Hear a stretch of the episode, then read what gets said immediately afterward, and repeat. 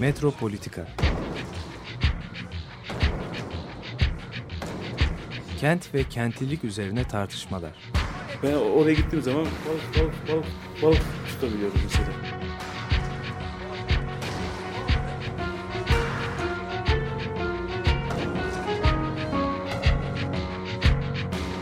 Hazırlayıp sunanlar Aysin Türkmen, Korhan Gümüş ve Murat Güvenç. Takusuyor ki. kolay kolay boşaltamadılar. Yani elektrikçiler terk etmedi Perşembe Pazarı merkezini. Merhabalar, Ee, herkese günaydın Metropolitika'dan. Ee, Günaydın. Bugün, bugün Aysim Türkmen, Günaydın. ben Korhan Gümüş ve Füsun Çeliker'le birlikteyiz. Hoş geldin Füsun programımıza. Hoş bulduk. Ee, işte Evet. güzel bir haberle başlayalım istersen. Evet. Şimdi tabii haber değil tabii. Ee, herkes biliyor artık Kamp Ermeni'nin iade edilmesi e, tekrar sahiplerine Gedikbaş'a e, Ermeni Vakfı'na, yani Ermeni Kilisesi Vakfı'na iade edilmesi tabii herkesi çok mutlu etti. E, fakat ben orada küçük bir şeyi e, konuşmak gerekir diye düşünüyorum. E, Kamp Ermen aslında iade edilmedi, bağışlandı. Yani o kadar tuhaf bir e, durum var ki e, el konmuştu kamp Ermeni biliyorsunuz 36 beyannamesinde yer almadığı gerekçesiyle yıllar sonra yani kamp, açıldıktan e, faaliyete geçtikten yıllarca kullanıldıktan sonra bir olağanüstü bir şeyle böyle bir kararla 36 beyannamesinde burası yer almıyor diye yani 36 beyannamesinde bütün bu vakıfların korkulu e, şeyi tabii. Yani orada yer alsa da zaten el konulan birçok e, mal mülk vardı. Neyse o yasayla değiştirildi. Ama burada e, ben geri verme işleminin ilginçliğine dikkat çekmek istiyorum yalnızca. Diğer tarafları biliniyor. E, yapının ve e, kampın e, son sahibi e, Gedikpaşa Ermeni Kilisesi Vakfı'na bağışlama yoluyla geri veriyor. Yani bir hukuksuzluk aslında hala tamir edilmiş değil. Yani buradaki el koyma işleminin haksız olduğunu e, gösteren e, bir şeyi de mutlaka e, devletin bir işlemi yapması gerekir. Sadece e, iş e, sorun çözülsün işte şey ve bütün bu süre boyunca orada direnen bütün e, e, şeyiyle canla başla orayı e, işgal edilmesine karşı oranın direnen birçok e, insan oldu. Özellikle gençler. Onları da e, yürekten kutlamak lazım. Gerçekten direnen ve hak yerini bulmasını sağlayan insanlara karşı da herkes bütün herkes e, bir şey borçlu, bir teşekkür borçlu. Onların sayesinde Kamp Ermen iade edilmiş oldu. Fakat hukuki açıdan sorunun hala arkasında bir e, şey var. Evet, şimdi bugünkü konumuz e, biraz e, seninle Füsun Cizre'yi konuşalım istedik. Özellikle Cizre'yi e, yaptığınız ziyaretten sonra orada gördüklerini bize anlatmanı istedik. Çünkü basından izlediğimiz kadarıyla zannedersem iki defa sokağa çıkma yasağı ilan edildi. Birisi Evet. Neredeyse sınırsızdı. Yani ne zaman biteceği belli değildi ve 21 kişi zannedersem hayatını kaybetti. Bir abluka süreci yaşandı. Yaşamın adeta sürmesini engelleyecek, savaş koşullarında bile olmayacak e, durumlar yaşandı. E, bunun tabii e, arkasından tekrar bir sokağa çıkma yasağı. Bu sadece Cizre'de olmuyor fakat Cizre tipik bir durum. Birçok yerde e, buna benzer durumlar yaşandı. İlk önce istersen senin gözlemlerinle başlayalım. E, Cizre'ye gittiniz ve neler gördünüz orada? Yani bizim gördüklerimizden, basından izleyebildiklerimizden başka neler gördün, e, neler izledin? Biraz bize bunu anlatabilir misin? Ee, öncelikle çok teşekkür ederim. Ee, bu konuyu tekrar gündeme getirebildiğimiz için, buna e, vesile olduğunuz için. Çünkü gerçekten o kadar e, çok e, faciayı arka arkaya yaşıyoruz ki ve ne yazık ki unutuyoruz zaman içerisinde. Oysa bunları unutmamamız gerekiyor, e, gündemde tutmamız gerekiyor. E, Cizre, e, Şırnak'ın bir ilçesi ve e, Cezire kantonuna e, sınırı var. E, ilk sokağa çıkma yaşa- yasağı ilan edildi ve 8 gün süresince kaldırılmadı. Arkadan kaldırıldı, ilan edildiği e, gün insanlar çıkıp biraz alışveriş yaptılar. Tekrar kondu. Ne zaman kaldırıldığı e, söylenmeyen bir şekilde. E, bu ikinci e, sokağa çıkma yasağı da kamuoyunun büyük tepkisi üzerine aynı gün akşam saatlerinde kaldırıldı. Ee, sanıyorum e, 13 Eylül'de e, 19 Eylül'de kaldırıldı. İkincisi e, o gün konmuştu. Biz de e, 16 Eylül'de gittik Cizre'ye. Cizre'ye şunun için gittik. Oradaki insanlara e, batıdan bir e, geçmiş olsun, başınız sağ olsun demek. Ve o insanlara biz de varız, buradayız, e, sizinle beraberiz, aynı acıyı yaşıyoruz demek için de. Açıkçası Cizre'ye ilk e, indiğimde eğer gözlerimi kapasalardı ve nerede olduğumu söylemeselerdi, gözlerimi açtık, açtıklarında e, Filistin'deyim veyahut Kobani'deyim derdim. Manzara öyleydi.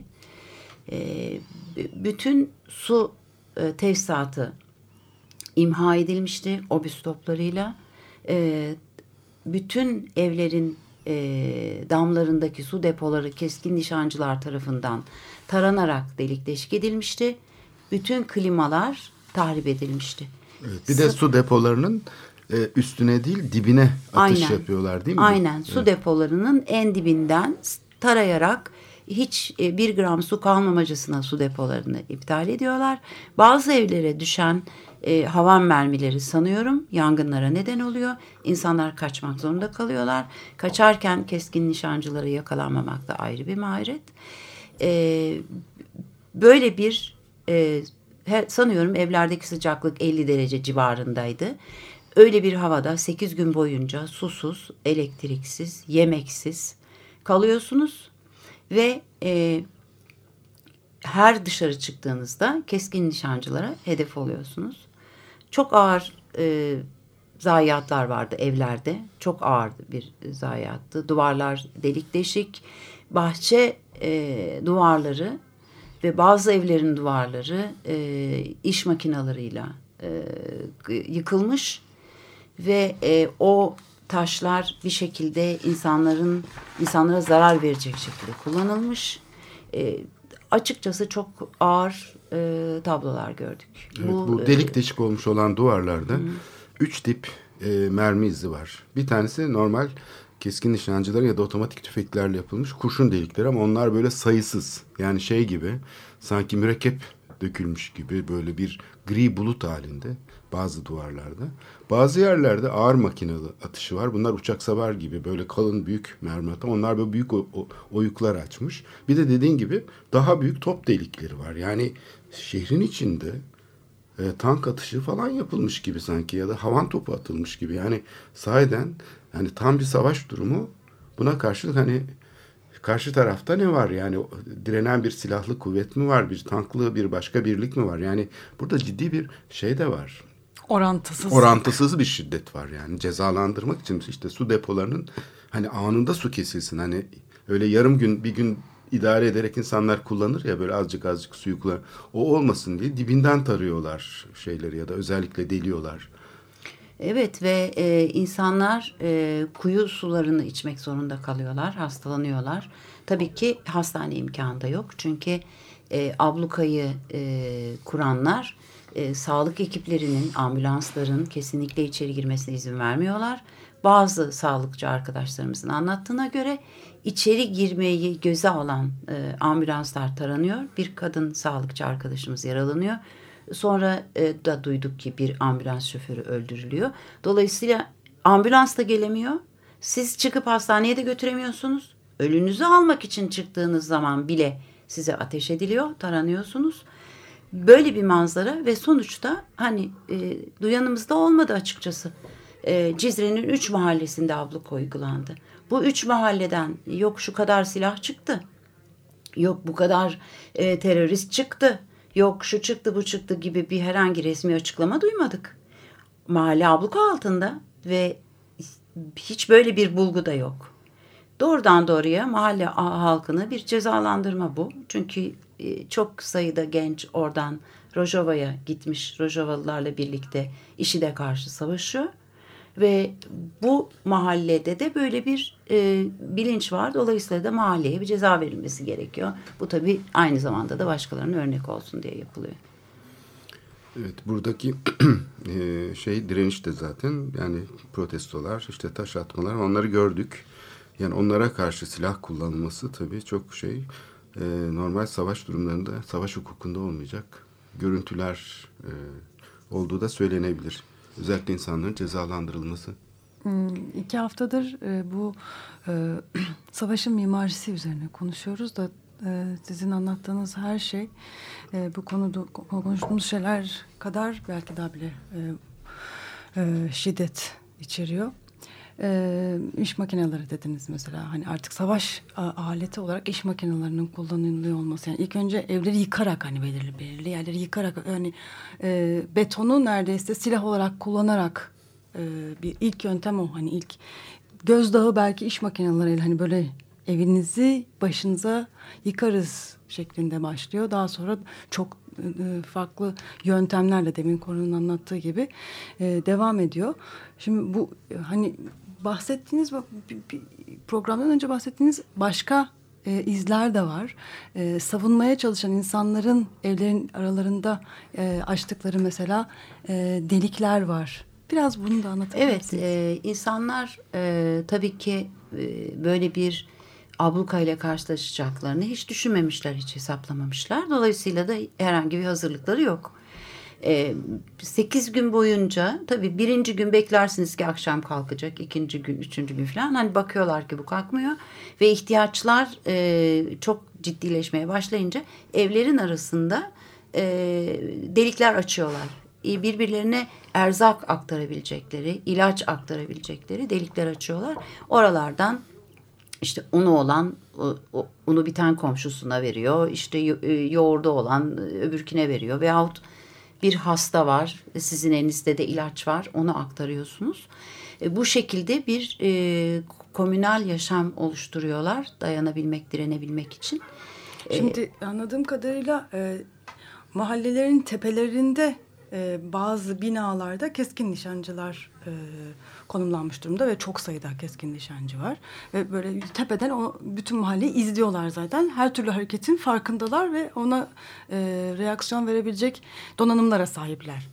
E, ve bahsettiğiniz delikler e, hani bir şekilde gizlice bu şeylerden yani çünkü sokağa zaten çıkılamıyor. Bu deliklerden geçiyorlar ve bu deliklerden de e, geçerken hareket olduğu zaman gene keskin nişancıların e, ateşi söz konusu. Ateş açması ve öldürmesi. Bu küçük çocuklar olsun, bu aralardan geçenler olsun. Dolayısıyla çarşaflar e, Evet. Şimdi tabii evlerin e, avluları var. Avlulu bir yaşam var oralarda. Evlerin avluları var. Dolayısıyla da e, henüz yıkılmamış olan e, avlu duvarları da var. E, evinizin içinden bir delik açıyorsunuz. Komşu evin e, duvarından da bir delik açıp oradan e, birbirinize malzeme aktarıyorsunuz. Ancak bazen bu şekilde ulaşamadığınız e, yakın akrabalarınız, komşularınız oluyor. Onlara bir şey iletmek için genelde çok minik oldukları için çocuklar çıkıyorlar.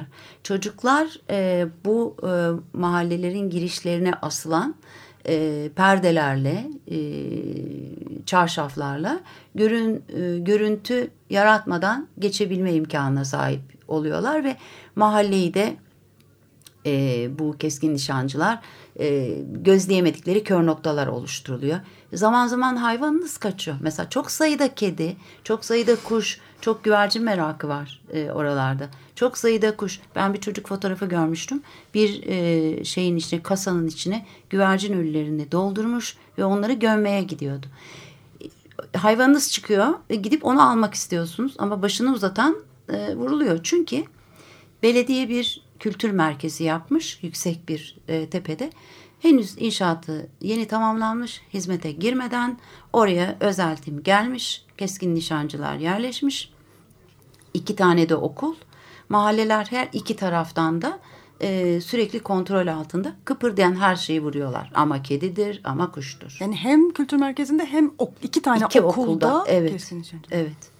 E, dolayısıyla da insanlar görüntüde e, bazı kör noktalar yaratmak zorundalar. Çünkü ölünüzü bile alamıyorsunuz. Yani çocuğunuz ölmüş orada ölü bedenini görüyorsunuz.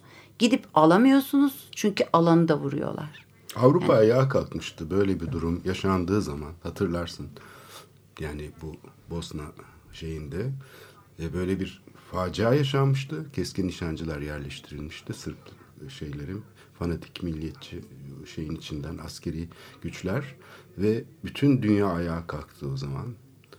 E, bu duruma karşı aslında dünyanın şeyi nasıl e, köreltiliyor ben bunu çok merak ediyorum. Mesela şey olduğu zaman yani bir savaş hukuku içinde bunlar savaş suçudur.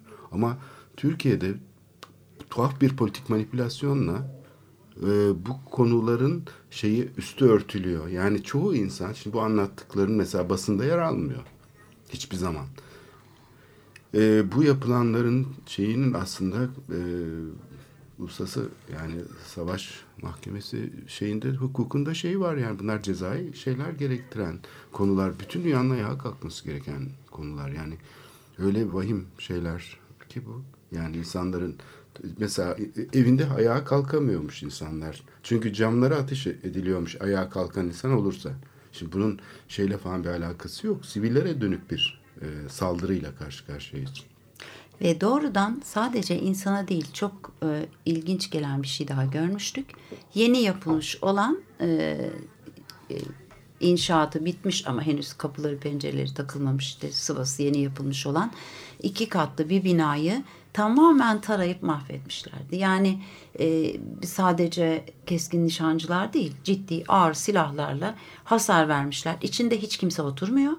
Daha henüz bitmemiş yani insanların sadece canına değil malına da kasteden bir düşmanlık söz konusu burada.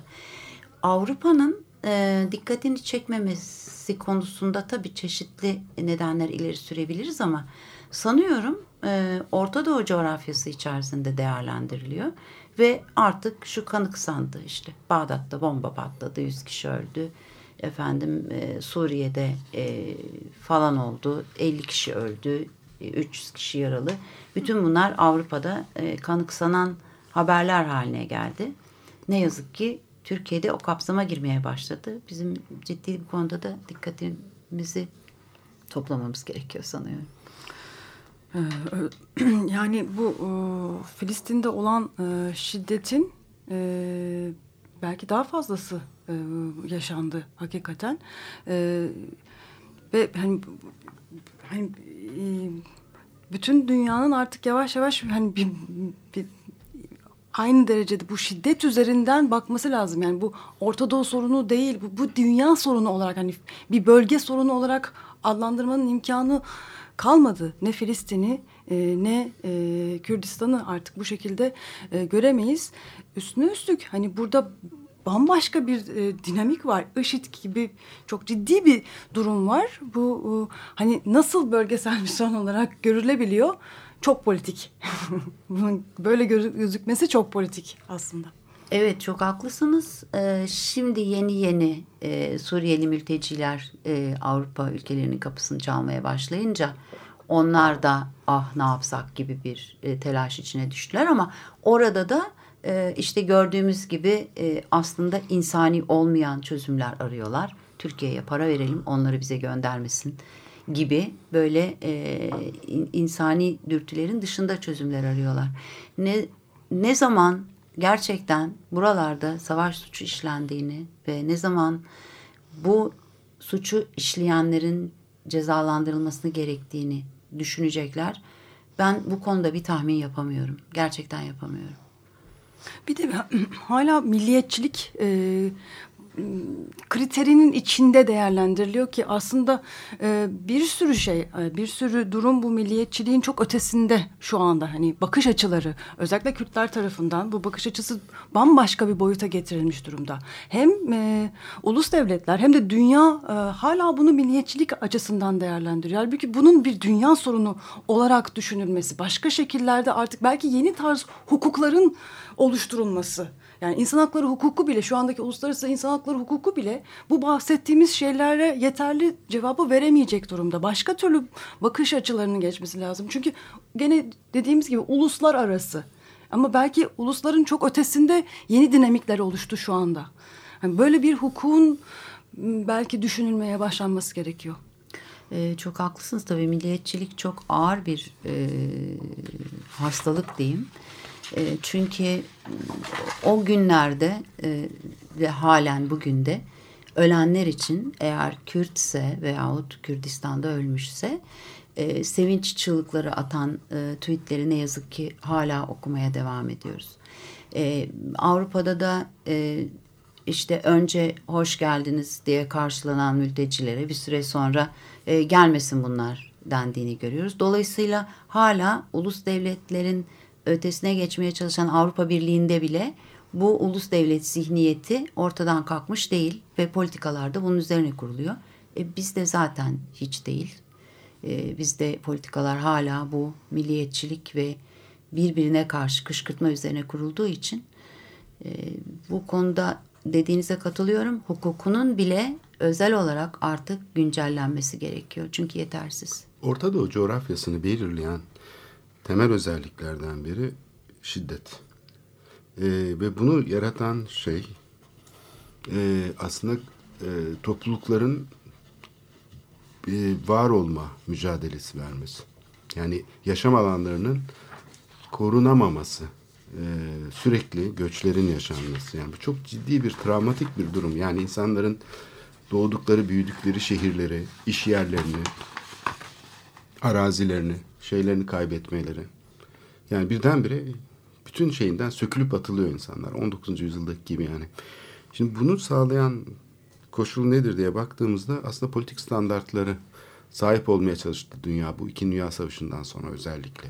Nedir bu? Sağcı bir parti dahi olsa iktidarda insan hakları hukukuna riayet etmek zorundadır. Solcu bir parti de, sağcı bir parti de asgari standartlarla da temel standartlarla anlaşarak yürürler. Türkiye'de yani sağcı solcu olmak bile gerekmeden e, muazzam bir e, şey içinde yok etme şeyi içinde insanlar. Yani ve bu e, tabi halka mal edilen bir şey. Yani bu işte 6-7 Eylül olaylarında falan görüldüğü gibi işte Türk halkı sanki bunu yapıyor falan gibi gözüküyor. Oysa ki bunu tetikleyen kamu mekanizmaları var modernleşme böyle bir şey. Yani tıpkı silah gibi, top gibi. Yani şimdi barutun olmadığı bir dönemde insanlar kendi yaşam alanlarını o söylediğin delikleri açarak e, şehir yerleşim düzeni içinde oluşturuyorlardı. Bunun örneklerini görüyoruz. Yani eski Medine dediğimiz şeylerin içinde Orta Doğu'da e, daracık sokaklar içinde insanların güvenli bir e, yaşam dokusu oluşturduklarını ya da hatta yer altına sığındıkları zamanlarda bile bir dayanışma ağ örgüsü kurduklarını, yerleşim denen şeyin aslında böyle tek tek güvenlik, efendim sağlık gibi değil ama birleşik bir, entegral bir yapıda insanlar arası bir dayanışma ağı olduğunu görüyoruz. Modern zamanlara geldiğimiz zaman bu iş e, artık tek tek işlevler gibi gözüküyor ve müdahale eden araçlar var işte silahlı güvenlik kuvvetleri var. İş makineleri var. İş makineleri var. Şimdi burada yaşam örgüsünü düzenleyen mekanizmalar, kamu mekanizmaları çok kolaylıkla istismar edilebiliyor. Çünkü onu ele geçiren bürokrasi, siyasi şeyin altında olduğu sürece yani bunu ben ciddi bir sekülerleşme meselesi olduğunu düşünüyorum. Çünkü siyasi güçlerin devlet mekanizmasını ele geçirmesi seküler bir devletin dinamitlenmesi demektir. Çünkü devlet, hukuk vesaire bunların hepsinin üstün şeyi olması gerekir. Siyasi standartlara kavuşturulması için yaşam alanının siyasetin güdümünde olmaması gerekir. Dolayısıyla burada çok ciddi yani bu Orta Doğu coğrafyasını belirleyen temel koşul aslında sekülerleşme hala daha sekülerleşme problemini yaşaması. Yani siyasetle, siyaset kurumuyla bu kamu mekanizmalarının birebir örtüşüyor olması. Bu kamu mekanizmalarının halbuki paylaşmacı olması gerekir. Ortaklaşa olması gerekir. Siyasal bütün görüşlere eşitlikçi bir ilişki içinde olması lazım. Türkiye'de yaşanan şeyler de şimdi tipik Orta Doğu standartlarına e, kavuşmaya başladı. İşte basının susturulması, e, ekonomik faaliyet alanlarının e, ortadan kaldırılması. Yani bu aslında tabii yeni bir olay değil bu coğrafyada. Hristiyanlara dönük yapıldı, Kürtlere dönük geçmişte yapıldı, tekrar tekrar yapıldı. Yani aslında burada da tesadüf Alevilere değil. yönelik. Alevilere dönük yapıldı. Yani burada kamu gücünün siyasi şeylerle kullanılması e, söz konusu.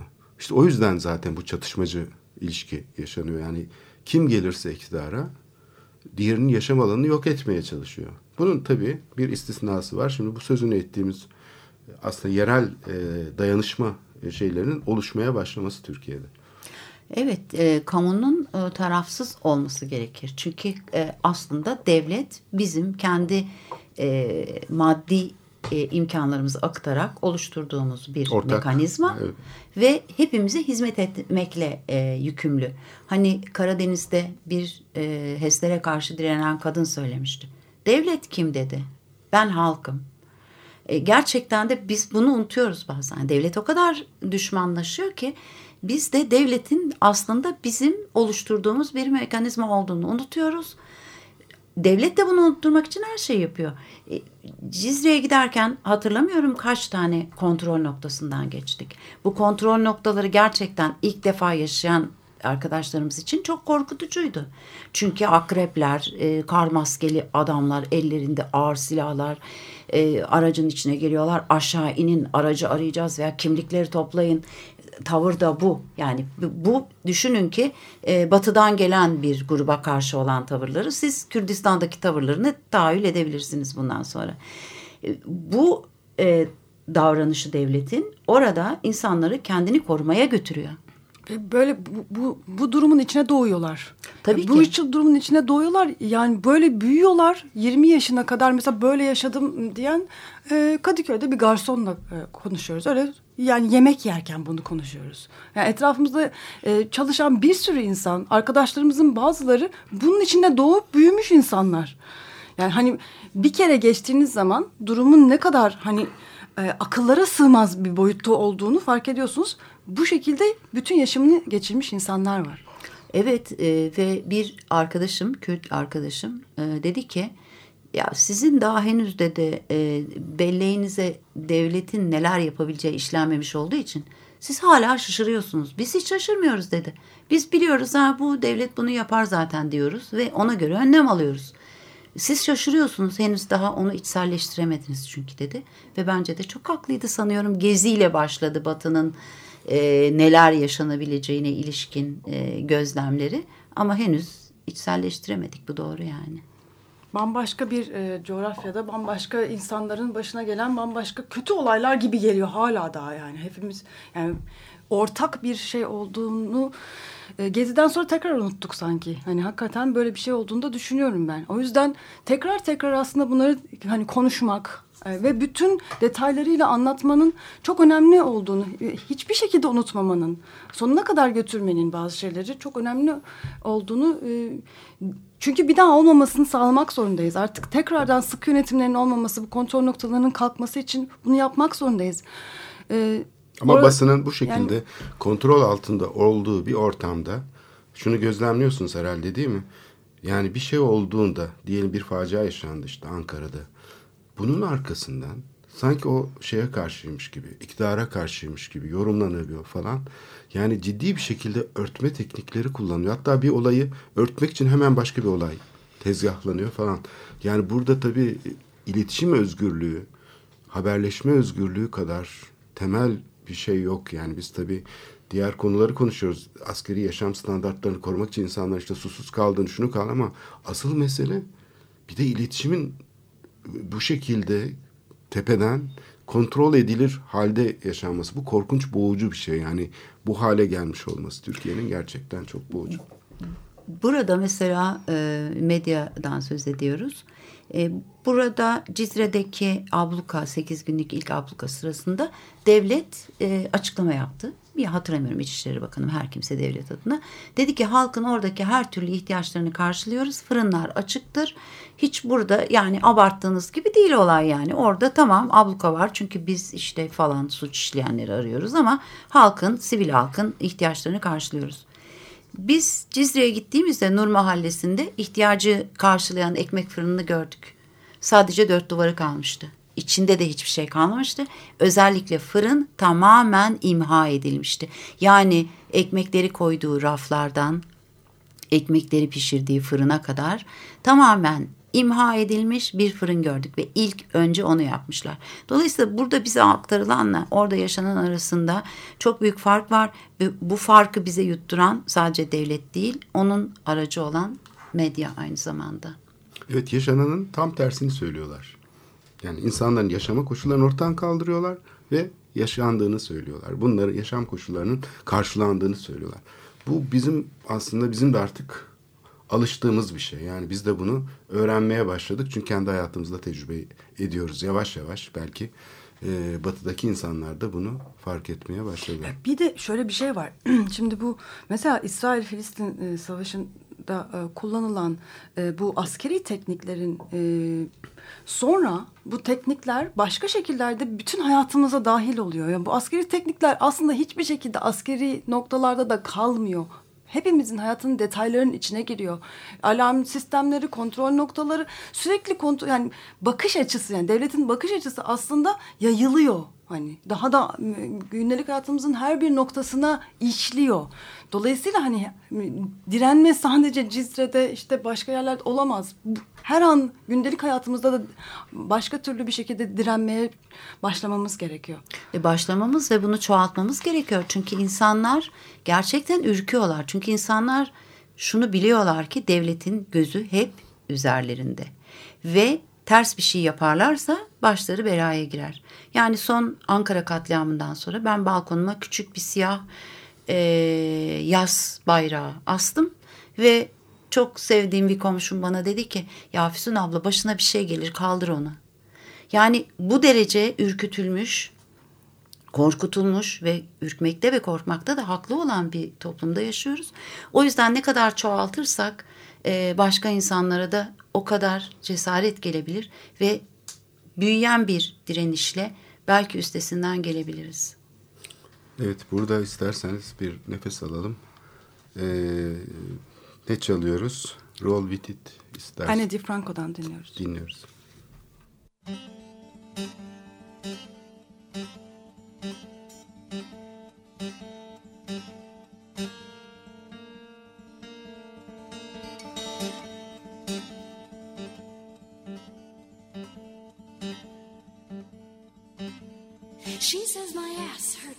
Sit down. She says my feet hurt when I'm standing around. I think my body is as restless as my mind, and I don't know if I can roll with it this time. She packed his uniforms and drove him to the base. She was crying all the way. The world looked her in the face and said, Roll with it. Make it your career. Keep the home fires burning till America is in the clear.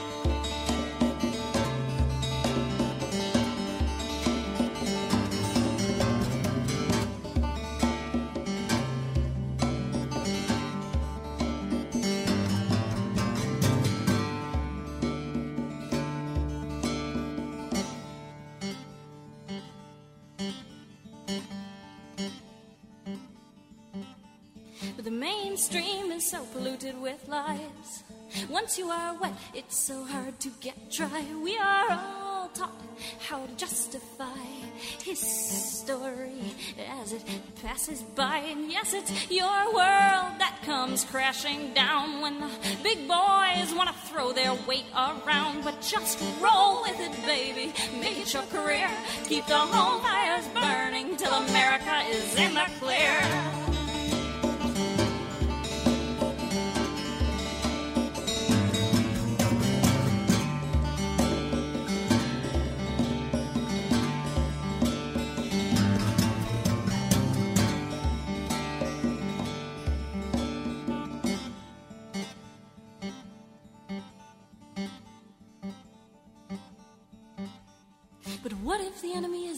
Distant land? What if the enemy lies behind the voice of command? The sound of war is a child's cry. Behind tinted windows, they just drive by, and all I know is that those that are going to be killed aren't those that preside on Capitol Hill. I told him, don't fill the front lines of their war.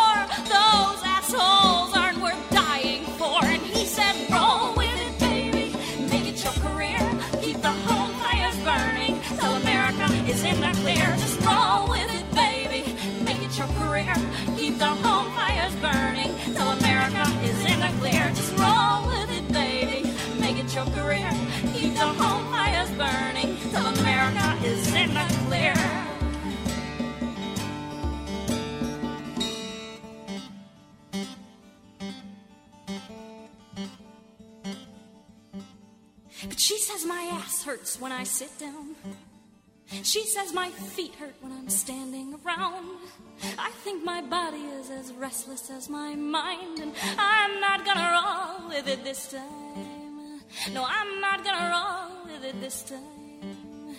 No, I'm not gonna roll with it this time.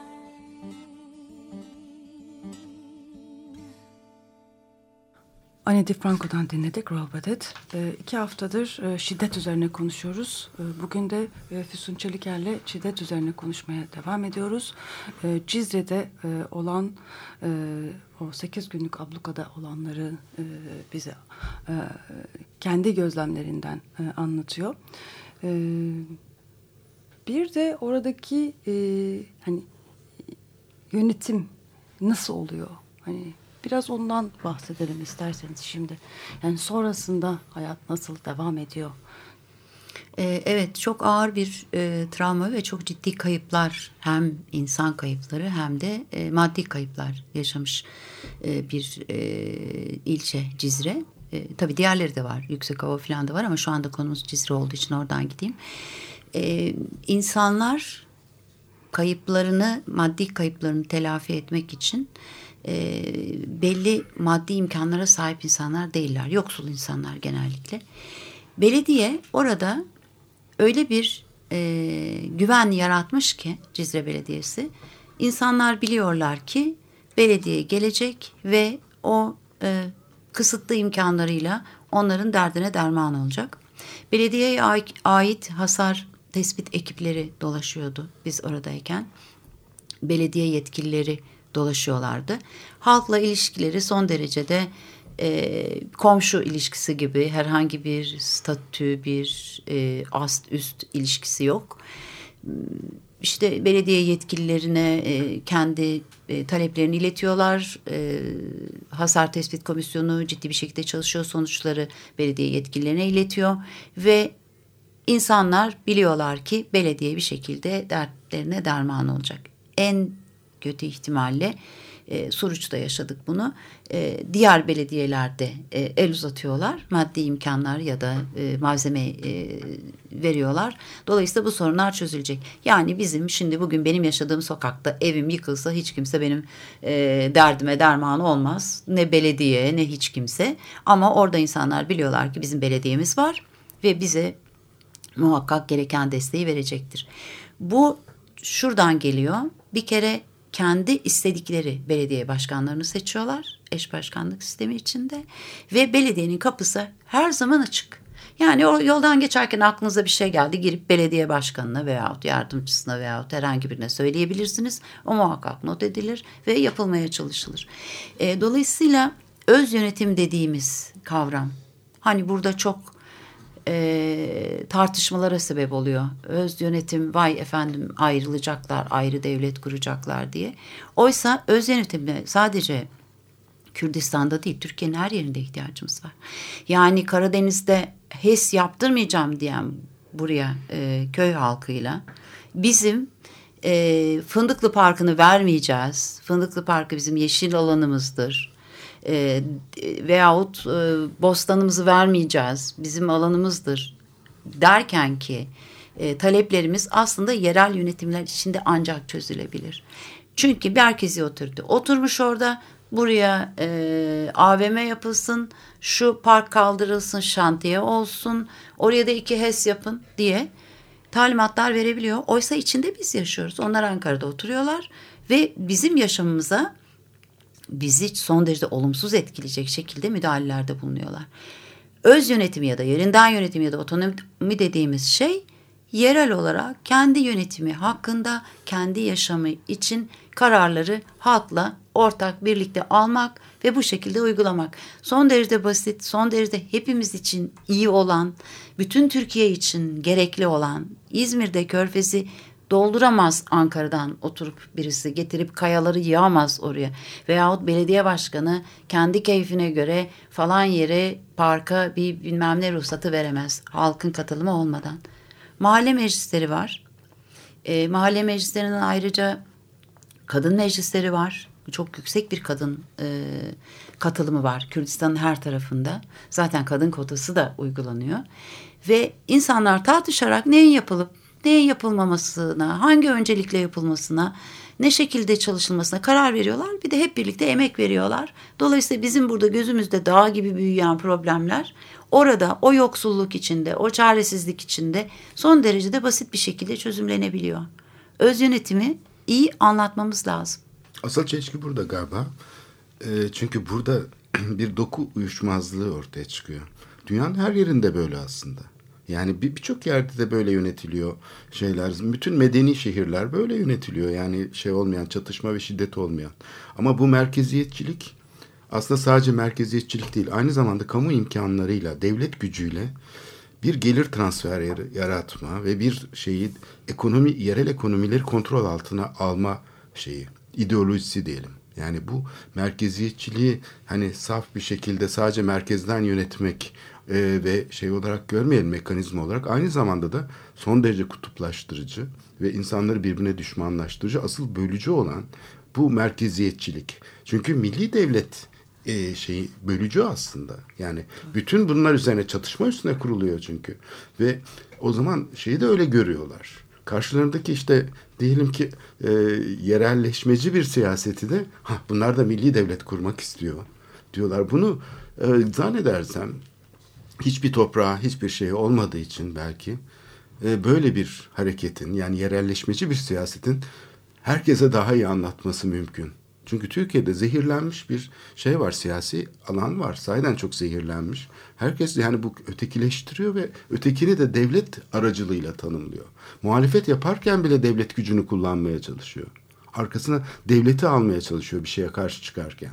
Oysa ki yerelleşmeci bir siyasetin temel özelliği şiddetten arındırması, yerel insanları görüşleri ne olursa olsun yan yana getirmesi. Galiba asıl şey de burada çıkıyor. Yani asıl korkulu rüyası Türkiye'deki otoriterleşmenin karşıtı tam da aslında böyle bir yaklaşım gibi gözüküyor.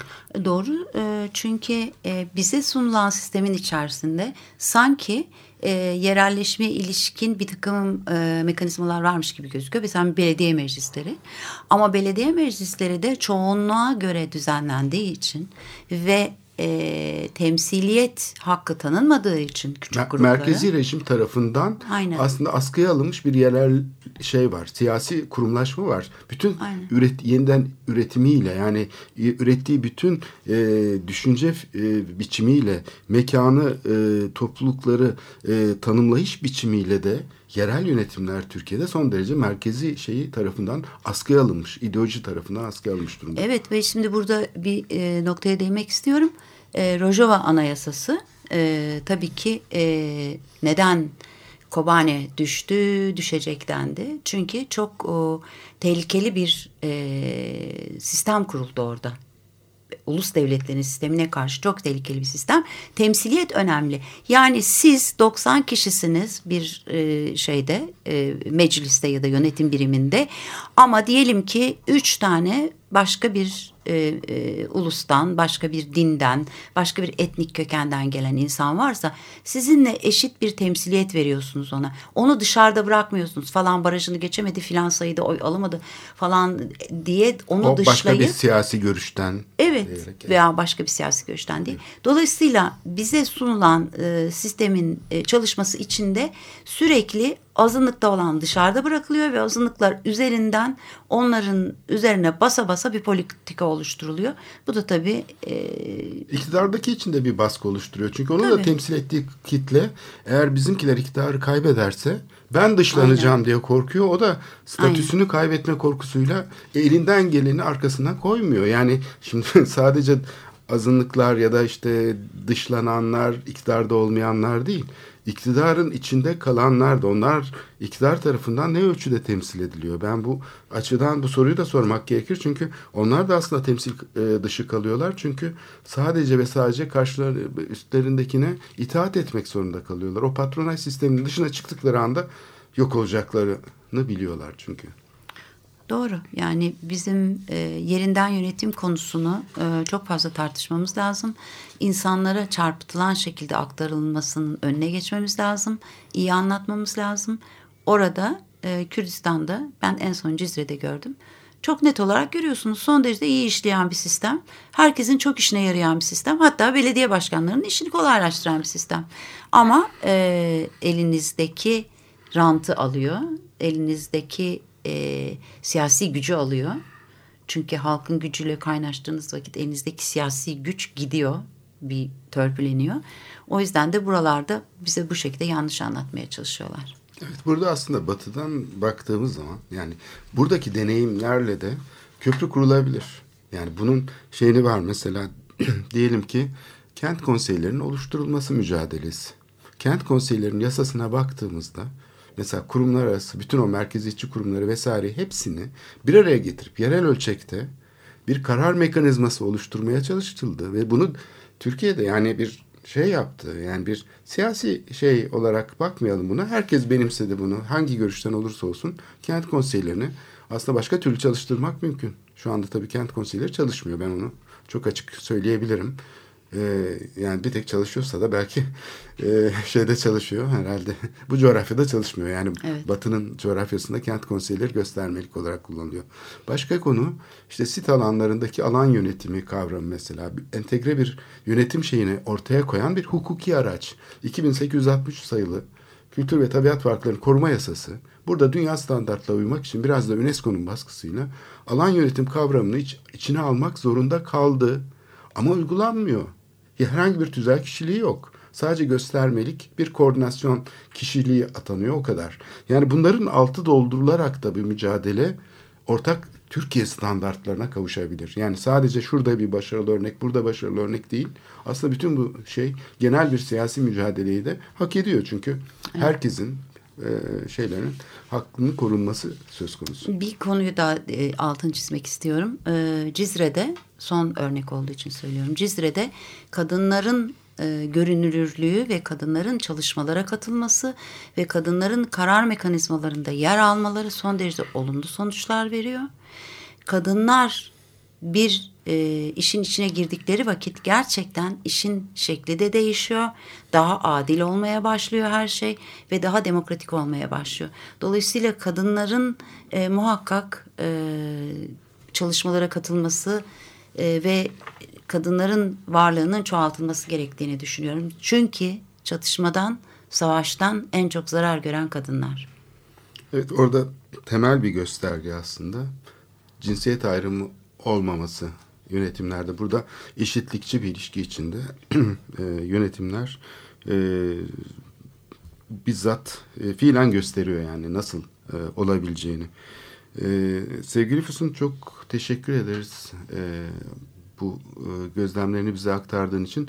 Aynı zamanda da konuşma fırsatı bulduğumuz bu e, şeyin arka planındaki e, siyasi e, değişimi e, Türkiye'nin şu anda ben çok tartışılması belki en önemli konu olduğunu düşünüyorum. Yani birçok konuyu konuşuyoruz. Yolsuzluklar, işte yok şiddet vesaire ama bir taraftan da serin kanlı bir şekilde sahiden bu yönetim meselesini hepimizin anlaşarak yani hiç düşünce e, aidiyet e, kimlik şeylerine bakmaksızın paylaşabilir olmamız lazım. Bunun paylaşmamızı engelleyen bir takım korku duvarları var. Oraya çarpıyor bunlar. Yani ben bunu Berlin duvarına benzetiyorum ama görünmeyen bir Berlin duvarı var Türkiye'de. Toplulukları birbirinden ayırıyor.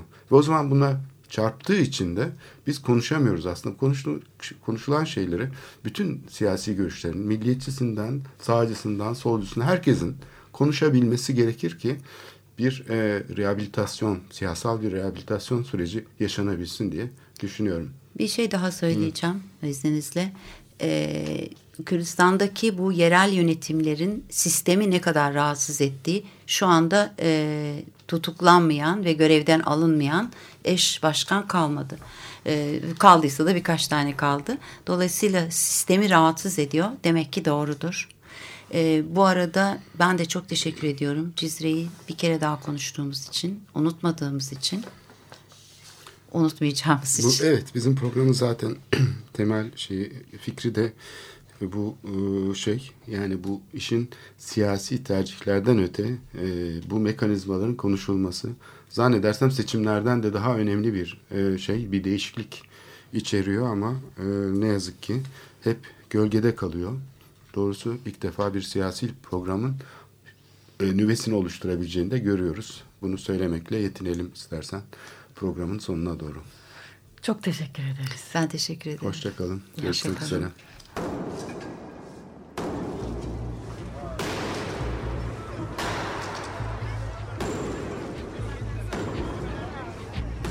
Metropolitika Kent ve kentlilik üzerine tartışmalar. Ben oraya gittiğim zaman balık balık balık balık tutabiliyorum mesela.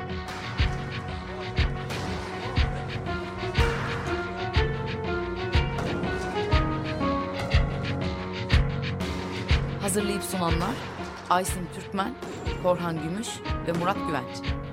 Takusu yok yani. Kolay kolay boşaltamadılar. Yani elektrikçiler terk etmedi Perşembe Pazarı merkezini. Açık Radyo program destekçisi olun. Bir veya daha fazla programa destek olmak için 212 alan koduyla 343 41 41